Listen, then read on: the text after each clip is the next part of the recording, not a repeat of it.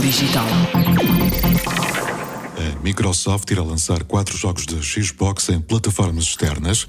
E quem o referiu foi o presidente executivo da área de jogos, Phil Spencer, que não mencionou quais os títulos em questão.